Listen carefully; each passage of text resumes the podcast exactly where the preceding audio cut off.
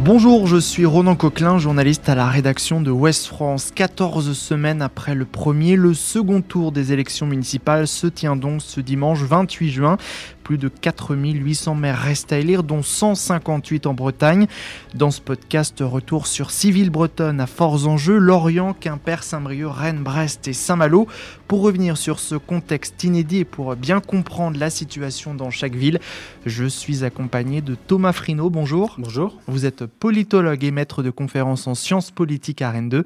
Également présent avec nous, Yves-Marie Robin, journaliste à la rédaction de West France. Bonjour. Bonjour. Alors avant de détailler les différents points chauds de ce second tour, on va revenir un peu sur cette élection municipale exceptionnelle. 105 jours séparent donc ces deux tours. La crise sanitaire, le confinement sont passés par là. Thomas Frino, après tout ce qu'il vient de se passer, elles intéressent encore ces élections? Alors c'est une question très compliquée que vous posez. Pourquoi? Parce que finalement, et il est difficile de les dissocier ou de les quantifier, de les isoler, vous avez euh, deux, deux, éléments un peu distincts. Il y a des éléments d'explication, je dirais, de long terme. C'est est-ce que les élections intéressent encore les Français? Au-delà de l'élection présidentielle qui, elle, apparaît sanctuarisée. Si vous regardez les élections municipales, elles n'échappent pas en fait à la hausse tendancielle de l'abstention. Depuis les élections municipales de 1989, on a un décrochage de la participation. Il a été évidemment observé dans des conditions, euh, proportions tout à fait exceptionnelles euh, en mars dernier, sauf qu'évidemment, euh, il aurait été difficile de savoir quelle aurait été la participation sans l'épidémie, sans le contexte sanitaire. Donc il y a quand même des, de manière générale, euh, une forme de désaffection progressive. Et l'élection municipale, même si le maire, on dit souvent, c'est l'élu préféré des Français, ben, on n'y échappe pas. Et puis, évidemment, il y a ce contexte qui a tué la participation au premier tour, qui a totalement écrasé l'agenda à la fois des médias, l'agenda politique pendant des semaines. On en ressort progressivement. La question, c'est dans cette sortie, dans ce déconfinement et avant les congés estivaux qui vont intéresser les Français euh, sur leur lieu de vacances, est-ce que les élections municipales ont encore une place? Évidemment, on a une campagne euh, que je qualifierais de campagne low cost, hein, en quelque sorte. Donc euh, voilà, il y, y, y a, quand même deux, deux explications de nature différente. Est-ce que ça va être dur de ramener les électeurs aux urnes? Parce que les premiers sondages montrent que la participation s'annonce très faible, encore une fois, même plus faible qu'au premier tour oui, ça, ça, va être dur, d'abord pour les raisons de long terme que j'indiquais. Deuxièmement, parce que ceux qui ne sont pas euh, déplacés au premier tour, on pourrait dire que euh, ça n'est pas certain qu'ils veuillent se déplacer au second tour, qu'ils considèrent que ce second tour soit légitime. Et puis, je crois que ça va être dur. Pourquoi? Parce que, vous savez, traditionnellement, on vote plus dans les communes rurales, dans le tissu rural, que dans les grandes villes. Or, vous voyez bien que dans le tissu rural, finalement, beaucoup d'élections sont finies au soir du premier tour. Elles ont leur municipalité, elles ont leur maire. Donc, où va-t-on voter? Euh, Où va-t-on voter? Fin juin. On va voter dans des espaces plus urbanisés, dans des villes moyennes, des petites villes, des grandes villes. C'est-à-dire qu'on va voter dans des territoires en France où, traditionnellement, déjà, la participation est moins bonne et moins forte que dans les, territoires ruraux. Donc, tout ça fait qu'on peut s'attendre effectivement à une abstention quand même considérable. Donc, la, mobilisation du, gouvernement et puis des députés euh, et des sénateurs pour, euh, pour trouver un peu des, des techniques pour euh, ramener les électeurs aux urnes, notamment par des plus de procuration, ça ne sert pas à grand-chose. Bah, je pense que c'est intéressant pour l'avenir. Maintenant, réagir à chaud, on, tire toujours des enseignements d'une crise et, et, je dirais tout simplement une logique d'apprentissage. Donc pour l'avenir, il est intéressant de faire de la prospective et d'anticiper. Maintenant, euh, les élections arrivent quand même entre l'annonce de cette organisation du second tour et leur tenue. On a quand même, euh, je dirais, un laps de temps extrêmement resserré. Donc de là à dire que ça va avoir un effet de remobilisation, personnellement, je, suis assez sceptique, pardon. Mais pour l'avenir, en tout cas, il peut être intéressant de réfléchir à, à une adaptation euh, des du, règles. Du vote par correspondance notamment. Du vote par correspondance, euh, du vote électronique, c'est-à-dire simplifier à la fois le vote par correspondance, euh, euh, par procuration, oui je pensais plus au vote par procuration, simplifier les règles, et puis vote euh, électronique. On sait qu'il y a quand même une hostilité manifeste jusqu'ici dans l'essentiel de la classe politique autour de cette disposition, parce que la démocratie, c'est des procédures, c'est un théâtre, c'est un décorum, et on considère que le lieu physique du lieu de vote est important comme pièce du théâtre démocratique. Donc il y a quand même ce fétichisme du bureau de vote. On n'en est pas jusqu'ici sorti. Maintenant, les conditions actuelles nous poussent peut-être à dépasser en quelque sorte les tabous et effectivement à imaginer les types, ce type de solution du vote par correspondance. Les candidats du second tour ont eu certes plus de temps pour faire campagne, mais elle a dû se faire sans contact, pas de porte-à-porte -porte, ni de marché. C'est un exercice difficile pour les candidats? C'est un exercice très compliqué. Maintenant, euh, il faut aussi rappeler que dans une campagne traditionnelle, la campagne d'entre-deux tours dans les municipales, et c'est inscrit dans le code électoral, qui a été prise à défaut, hein, on n'avait pas anticipé, c'est une semaine.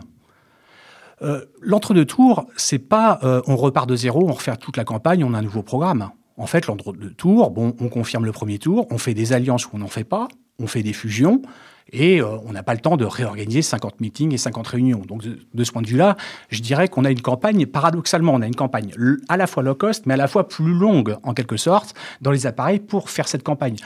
Alors maintenant, ce que j'indiquais, euh, il manque aussi, parce que ça fait partie du décorum et du théâtre, ces réunions publiques, ces tractations, ces meetings, et ça, ça manque. Maintenant, je ne suis pas certain que ça pèse fondamentalement sur les résultats du second tour en tant que tel. Je crois que ça pèse sur l'imaginaire démocratique, sa théâtralisation. En revanche, son impact, sa discrimination sur les résultats électoraux du second tour, là, je suis euh, moins convaincu. Est-ce que, euh, est que les programmes vont être revus? Parce qu'effectivement, la crise sanitaire est passée par là, les, communes ont, forcément moins de ressources euh, qu'avant. Est-ce que là, c'est tous les investissements qui étaient annoncés vont, vont, tomber un peu aux oubliettes Alors, euh, je ne sais pas si on peut dire que le volume d'investissement va tomber aux oubliettes, mais peut-être que la nature et la distribution des, investissements peut être revue. Alors, vous dites euh, il y aura moins de ressources dans les communes. Vous avez raison, mais je dirais que ça vient amplifier un mouvement qu'on avait commencé à percevoir sous la mandature Nicolas Sarkozy, qui s'était clairement amplifié sous la mandature de François Hollande, c'est une baisse des concours, des dotations de l'État aux collectivités territoriales. Donc on sait déjà que les municipalités, depuis des années, sont dans une contrainte un peu inédite par rapport à avant, de ce point de vue-là, qui les prive de ressources. Donc il y avait quand même cette difficulté. Et aujourd'hui, avec la crise, il y a à la fois, on le voit bien, un besoin d'investissement fort des communes pour qu'elles participent à leur niveau à une forme de reprise économique sur le territoire. Euh, et à la fois, il y aura peut-être euh, dans les programmes une adaptation sur la nature, hein, tout simplement sur la nature des investissements.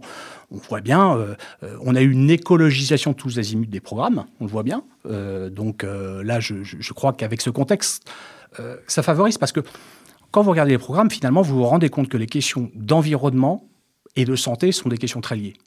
Et quelque part, euh, euh, là, on a un agenda qui met sur le devant de l'agenda ces questions-là. Donc en termes d'investissement, ça peut jouer sur le type d'investissement. Après, dire euh, que ça va augmenter le volume total ou, ça va le diminuer, il est hmm. impossible pour moi de, le dire. donc vous disiez une campagne vraiment à tonnes, une élection qui passionne pas les foules. Est-ce que ça veut dire que hum, c'est un peu la prime au maire sortant? Alors, la prime au maire sortant, on l'a clairement, clairement, clairement vu au premier tour. C'est-à-dire que classiquement, on cherche à savoir si le parti au pouvoir en place, ou disons que le système de parti en place au pouvoir, va être sanctionné dans les urnes locales ou pas, ce qui est une sorte de nationalisation de l'interprétation des élections locales. Et donc, on parle d'un vote sanction d'élections intermédiaires. Sauf que là, on était dans une configuration très particulière. C'est que le pouvoir en place, la République en marche et leurs alliés, n'avaient pas de position acquise à défendre. Donc, ils n'ont pas été sanctionnés au sens où ils ont perdu des villes, mais ils n'ont pas réussi à conquérir des villes. Et ce que l'on voit en France, mais ce qu'on a très bien vu en Bretagne, c'est que globalement, les maires sortants, effectivement, c'est la prime aux sortants, s'en sont très très bien sortis. Et je dirais que les seuls territoires où les maires sortants ont été mis en difficulté, voire battus, sont les territoires où vous ne retrouvez pas un tempérament politique de long terme. Ce que je veux dire, c'est que par exemple à Quimper, on sait qu'il y a eu en fait des bascules entre la mmh. droite et la gauche. Et on voit bien que Ludovic Jolivet, il est dans un balotage je ne sais pas s'il faut dire défavorable, mais en tout cas, il y a du suspense. Regardez les communes autour de Rennes. Champy était à gauche, était passé à droite, a rebasculé à gauche. C'est la même chose à Bru. Donc là où on a eu des tempéraments politiques bien installés de long terme, les maires sortants ou les camps sortants, parce que parfois les maires passent la main comme euh, euh, M. Renou euh, à, Saint-Malo, là, primo sortant très clair. Et je dirais que là où la primo sortant a moins bien fonctionné, c'est dans ces territoires bascules où il y a plus de suspense, plus d'enjeux.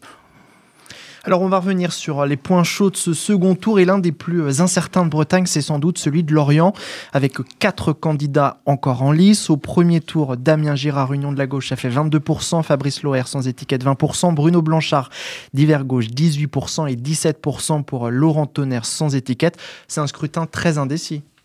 C'est un scrutin très indécis, alors qu'il y a un peu l'exception qui confirme la règle. Je vous disais des, tempéraments politiques euh, durables. Euh, Lorient, je crois, si je ne me trompe pas, est détenu par la gauche depuis 1965. Donc là, on était dans un tempérament politique durable. Et euh, alors que là, on ne sait pas ce qui, ce qui va sortir avec cette quadrangulaire. Donc d'ores et déjà, cela veut dire que Norbert Métairie, le maire sortant, qui n'a pas rempilé quelque part, c'est aussi une défaite pour lui. Parce que le poulain, celui euh, qu'il a adoubé, à qui il a apporté son soutien, euh, est arrivé seulement en troisième position. Et ce qui est intéressant, et certains disent, et je pense au candidat du centre droit Fabrice Loher, disent c'est la fin d'un système. Parce que finalement, il y avait le candidat du maire sortant, en troisième position, et il y avait le candidat soutenu par Jean-Yves Le Drian, qui lui arrive en quatrième position. Et on sait bien la place de Jean-Yves Le Drian et la place évidemment d'Armer Béthéry à Lorient. Donc c'est un peu les perdants euh, de ce scrutin. On a un suspense parce que je crois que c'est inédit euh, dans les principales villes bretonnes, quadrangulaire, on l'a dit, et euh, au-delà des positions, quand vous prenez le premier et le quatrième, on a une fourchette maximale de 5 points. C'est-à-dire qu'ils se tiennent entre... Quelques centaines de voix, 400 je crois. Exactement. Donc alors là, on a quelque chose où comme aucune fusion n'a fonctionné finalement dans cet entre-deux tours, euh, effectivement, on a quelque chose qui est totalement ouvert, euh, qui est assez inédit. Après, la question, elle est toujours de savoir, un, est-ce qu'une partie de l'électorat va se remobiliser? Et deux, est-ce que l'électorat du premier tour votera exactement comme au second tour? Parce qu'au premier tour, on peut être dans ce qu'on appellerait un vote sincère, c'est-à-dire qu'on vote pour le candidat ou la liste la plus proche, en, tout état de cause, euh, de ses convictions. Euh, un second tour, ça peut éventuellement introduire des, des logiques de vote utiles, c'est-à-dire qu'on s'écarte de ses préférences pour en fait écarter ce qui nous apparaît comme le plus, le plus mauvais choix finalement. Mmh, mmh. Et donc le vote peut être de nature différente. Et donc ça peut provoquer des bascules de l'électorat, mais là, il est impossible de savoir quel sera le résultat possible de ces bascules. Et en plus, sans, faire injure aux, quatre candidats, il n'y a, pas une personnalité qui ressort, quoi. Comme, comme on a pu le voir avec Jean-Yves Le Drian pendant des années. Non, il n'y a pas de, de, personnalité. Alors pourtant, on a, on a, je dirais, des candidats inscrits. Hein, euh, euh, prenez Fabrice Loher, je, je, crois que c'est sa quatrième, tentative. Donc lui, il est quand même bien inscrit dans le paysage local, mais quelque sorte, il n'a jamais réussi à percer dans un territoire en termes de sociologie politique ancré à gauche, comme la gauche à Saint-Malo a du mal à, percer inversement.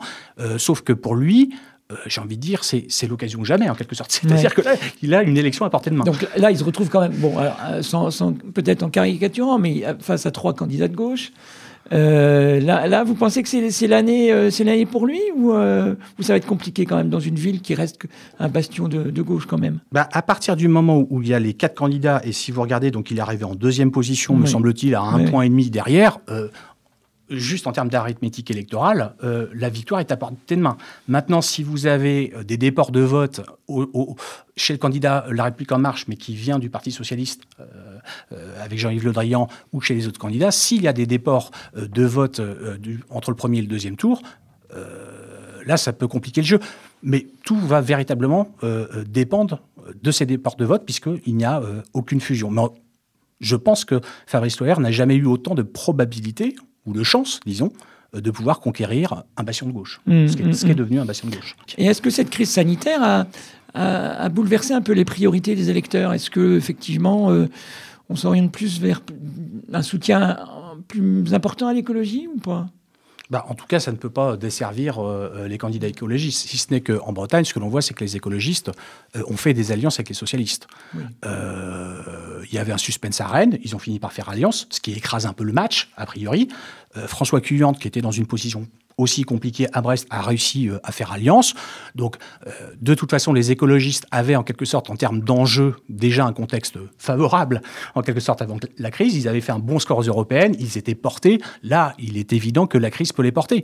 Donc, oui, il y aura des préoccupations des Français différentes, mais je ne suis pas sûr qu'elles soient spécifiques aux élections municipales. Elles peuvent être différentes de manière plus générale dans l'ensemble des scrutins. Mais oui, on a plutôt un contexte porteur pour les écologistes. Il y aura match également à Quimper avec une triangulaire. Le maire sortant Ludovic Jolivet est en difficulté. La socialiste Isabelle Assis est arrivée en, tête du premier tour avec 300 voix d'avance sur Jolivet et loin derrière la candidate En Marche Anaïg Lemer, arrivée euh, troisième. Rien n'est encore joué là aussi? Rien n'est joué, mais le maire sortant est quand même dans une position compliquée. D'abord, au premier tour, c'était dans une position compliquée. Vous avez un maire sortant de centre droit qui aurait voulu avoir le soutien de la République en marche, qu'il n'a pas eu qui se retrouve à faire campagne face à la députée Anne Glemer, qui, elle, est La République En Marche, et qui fait une campagne contre une adjointe euh, sortante qui, euh, elle-même, est modem, Isabelle Lebal. Donc on avait quand même trois listes, on va dire, pas dans un mouchoir de poche, mais entre le centre et le centre droit. Donc ça, il y avait quand même une division de premier tour qui était compliquée. Alors l'équation Isabelle Lebal, elle est en quelque sorte réglée pour Ludovic Jolivet. Hein. elle a fait un score qui ne lui a pas permis de se maintenir.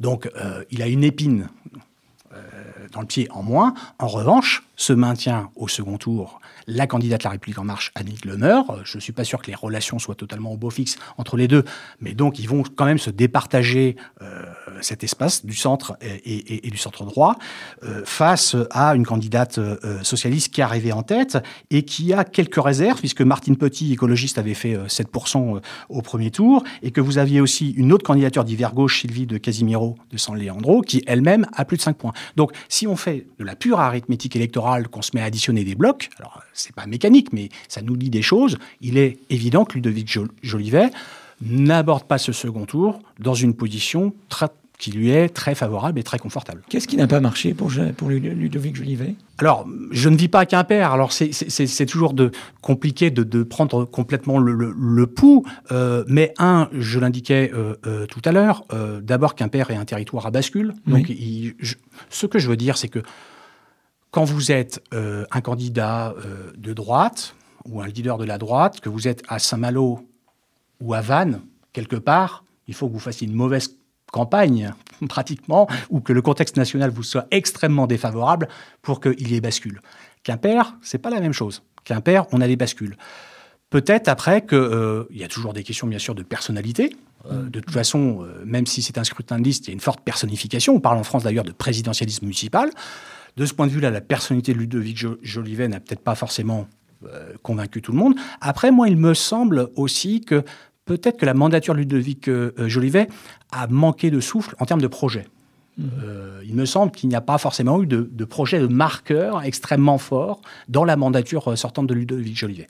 Et comment vous expliquez cette versatilité des, des électeurs quimpérois c'est lié à l'histoire, c'est parce qu'on peut la retrouver aussi peut-être à Morlaix où, où Agnès Lebrun est en difficulté alors que c'est une ville effectivement euh, de gauche historiquement avec Marise Lebranchu Oui, alors c'est compliqué de l'expliquer. J'ai pas lu de, spécifiquement de travaux sur ces territoires. Euh, ce que l'on sait, c'est évidemment euh, à chaque fois qu'il y a des victoires, c'est qu'elles sont moins, moins amples qu'ailleurs. Hein. Donc euh, forcément, les, les, bascules. ce que je veux dire, c'est que Bernard Poignant ne l'a pas emporté avec le même écart que Edmond Hervé ou Daniel Delaveau à Rennes par le passé, et, et inversement. donc Évidemment, à chaque fois, vous avez un écart plus réduit. Ça veut dire aussi que dès lors que l'écart est plus réduit, à chaque fois, vous êtes davantage à portée, finalement, du contexte national. On sait que dans les élections locales, euh, ce sont des élections où peuvent jouer en partie, et en partie seulement, des considérations nationales. Donc, dès lors que votre avance, votre écart, euh, il est plus faible, euh, vous êtes automatiquement plus impacté, en quelque sorte, par ce qui relève du contexte national. Donc, il peut en faire les frais aujourd'hui. On va continuer notre tour des points chauds en Bretagne. Il y a aussi un, enjeu à Saint-Brieuc, c'est la fin de l'ère Bruno Joncourt. Hervé Guillard, qui est arrivé en tête avec une liste de rassemblement de la gauche, sera face à Richard Rouxel et Corentin Poilbou qui se sont alliés. Là, il va y avoir match.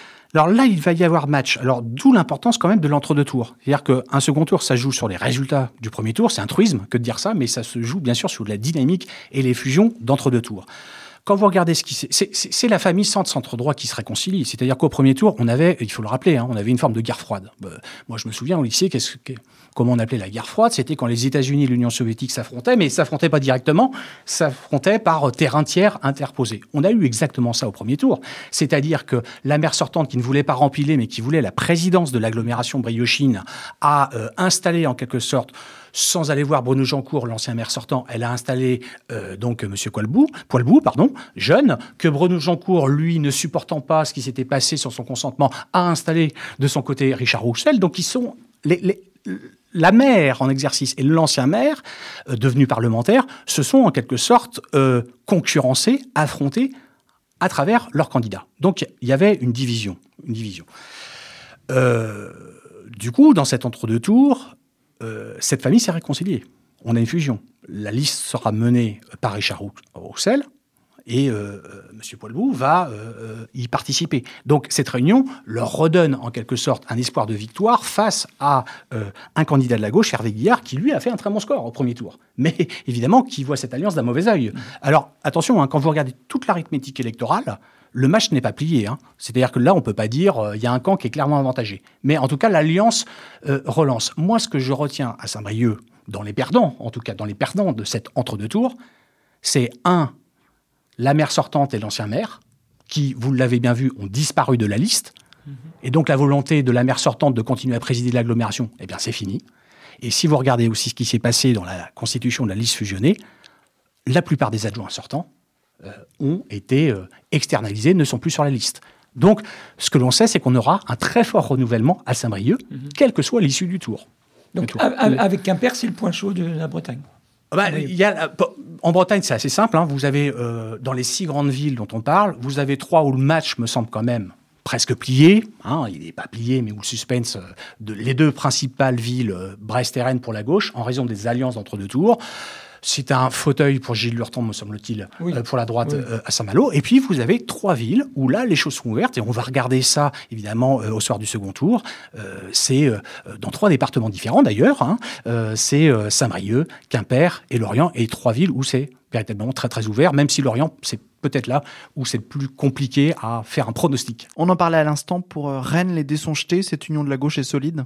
Oui, pratiquement. Rennes, euh, Rennes a basculé dans, des élections qui ont été euh, des élections historiques à l'époque pour le Parti socialiste en 1977, hein, où des villes, euh, des bastions de, droite, je pense à Angers, je pense à Montpellier, hein, ont basculé.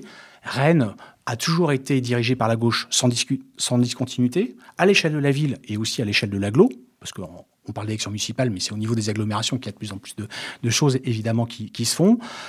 2014 avait été une élection compliquée pour le PS, qui avait perdu beaucoup, non pas des grandes villes, mais des, villes moyennes, en fait. Nathalie Apperet avait été réélue, euh, moins confortablement que par le passé, mais avait été réélue. Là, la seule, je dirais que l'incertitude, elle était sur le premier tour. Qui allait virer en tête à gauche? Est-ce que ce serait le candidat écologiste? C'était quand même la grande crainte du PS. Hein. C'était est-ce que Mathieu Torier, pour les écologistes, va dépasser le PS Auquel cas, vous imaginez bien que pour le second tour, ça a des répercussions sur les fusions, sur qui prend la tête. Elle a été rassurée par ce résultat du, premier tour. Ils ont refait, comme en 2014, une alliance d'entre deux tours. Euh, on revient sur l'arithmétique électorale. Euh, ils font plus du double. Hein. Cette liste fusionnée fait plus du double que les deux challengers, Charles Compagnon et Carole Gonon, ensemble, qui n'ont pas fait un bon score. Bon, Carole Gonon euh, à son crédit, il faut bien dire que la République en marche a eu du mal dans énormément de villes en France, donc ça n'est pas, pas très connu non plus. Voilà, donc ça n'était pas euh, une spécificité, hein, c'est pas la, personnalité de Carole Gandon qui est en cause, mais ils ont quand même fait des scores. Et je rappelle qu'à eux deux, ils ont fait un score en deçà que le candidat du centre droit, Bruno Chavana, en 2014. Donc ils n'ont pas fait des bons scores. Et l'alliance, bah oui, euh, si vous faites l'arithmétique, elle est pliée. Par contre, on voit que l'alliance entre socialistes et écologistes, elle a des effets sur le programme. On fait des sacrifices. Euh, on supprime des totems. On le voit bien sur l'équipement, euh, la, grande salle de musique. Donc c'est ça qui est intéressant. Hein. c'est à la fois on se distribue les places, mais c'est à la fois l'impact que ça peut avoir sur le programme. Est-ce que après les européennes, les, les, Verts ne sont pas vus trop beaux parce qu'il pensait effectivement finir premier à, Rennes, mais aussi à Brest peut-être. Euh? Oui, alors bon, euh, bien sûr, bien sûr qu'ils ont pu espérer mieux, mais euh, dans la très bonne séquence pour eux des élections européennes, ils confirment quand même leur percée. si vous allez au-delà de la Bretagne, regardez les scores qu'on leur prête à Bordeaux, à Lyon. Pensez qu'à Lyon, on dit possiblement, on peut avoir la métropole des écologistes. Donc, je, je veux dire, c'est quand même quelque chose qui ne se posait jamais, puisqu'il y a Seul Grenoble, en fait, dans les grandes villes, est dirigé par un écologiste. Donc, ils confortent clairement leur position.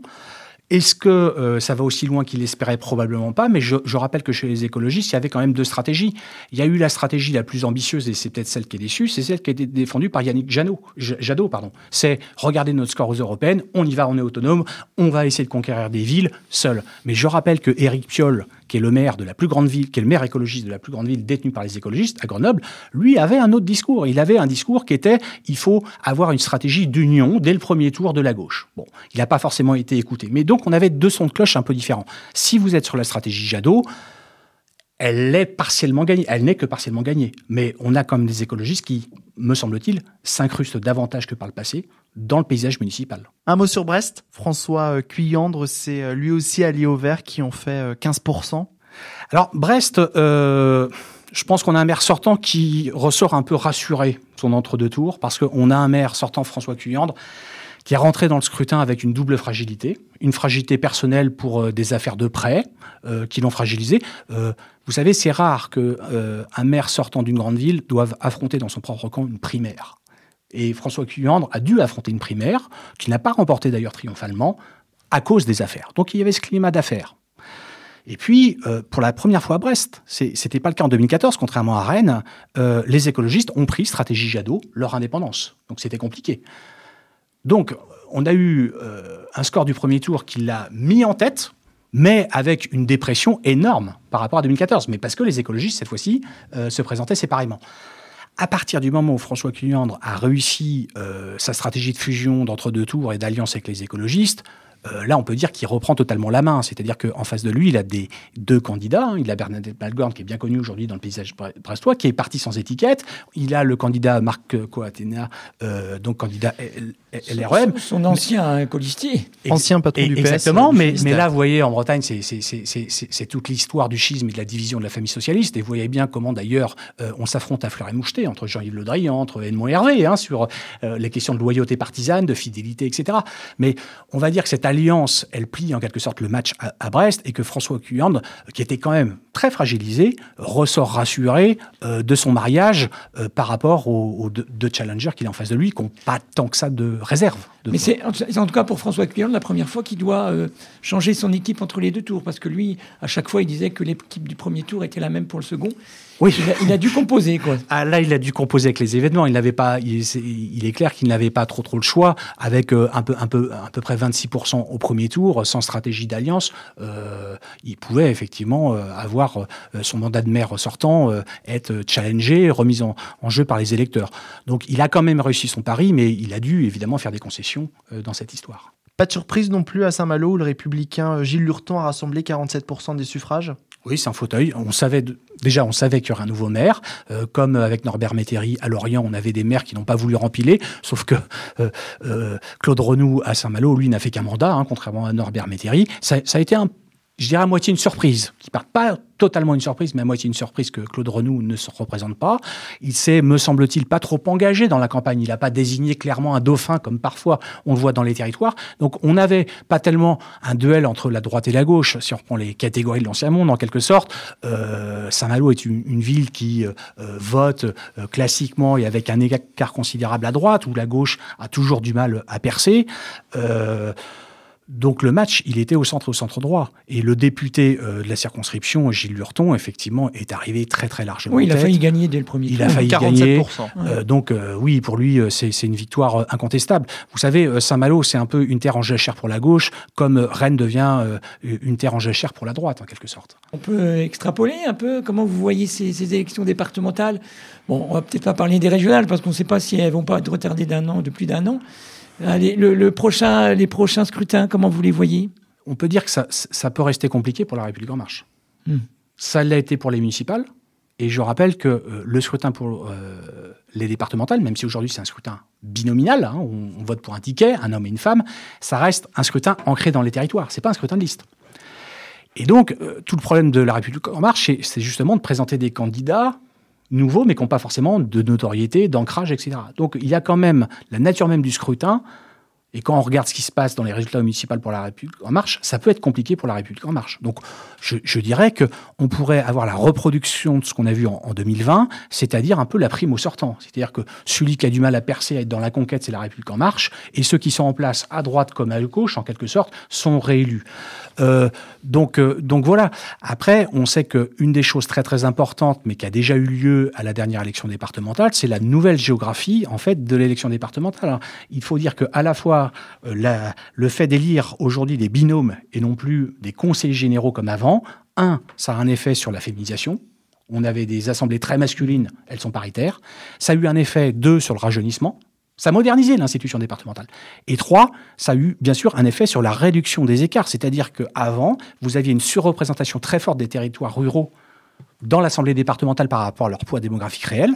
Les villes étaient sous-représentées. On a eu un rééquilibrage qui s'est traduit en Ille-et-Vilaine comme en Loire-Atlantique par un maintien de la gauche avec ce nouveau type de scrutin. Donc ça, ça joue aussi beaucoup. Mais on l'avait déjà la dernière fois, donc là, c'est pas un élément de nouveauté. Donc, ce qu'on peut dire euh, à l'avance, on serait plutôt sur l'idée, là encore, d'une prime au sortant par rapport au conseil départemental. Donc les équilibres devraient être maintenus, quoi. Euh, à ce stade, oui, les équilibres devraient, enfin, me semble-t-il, devraient être maintenus.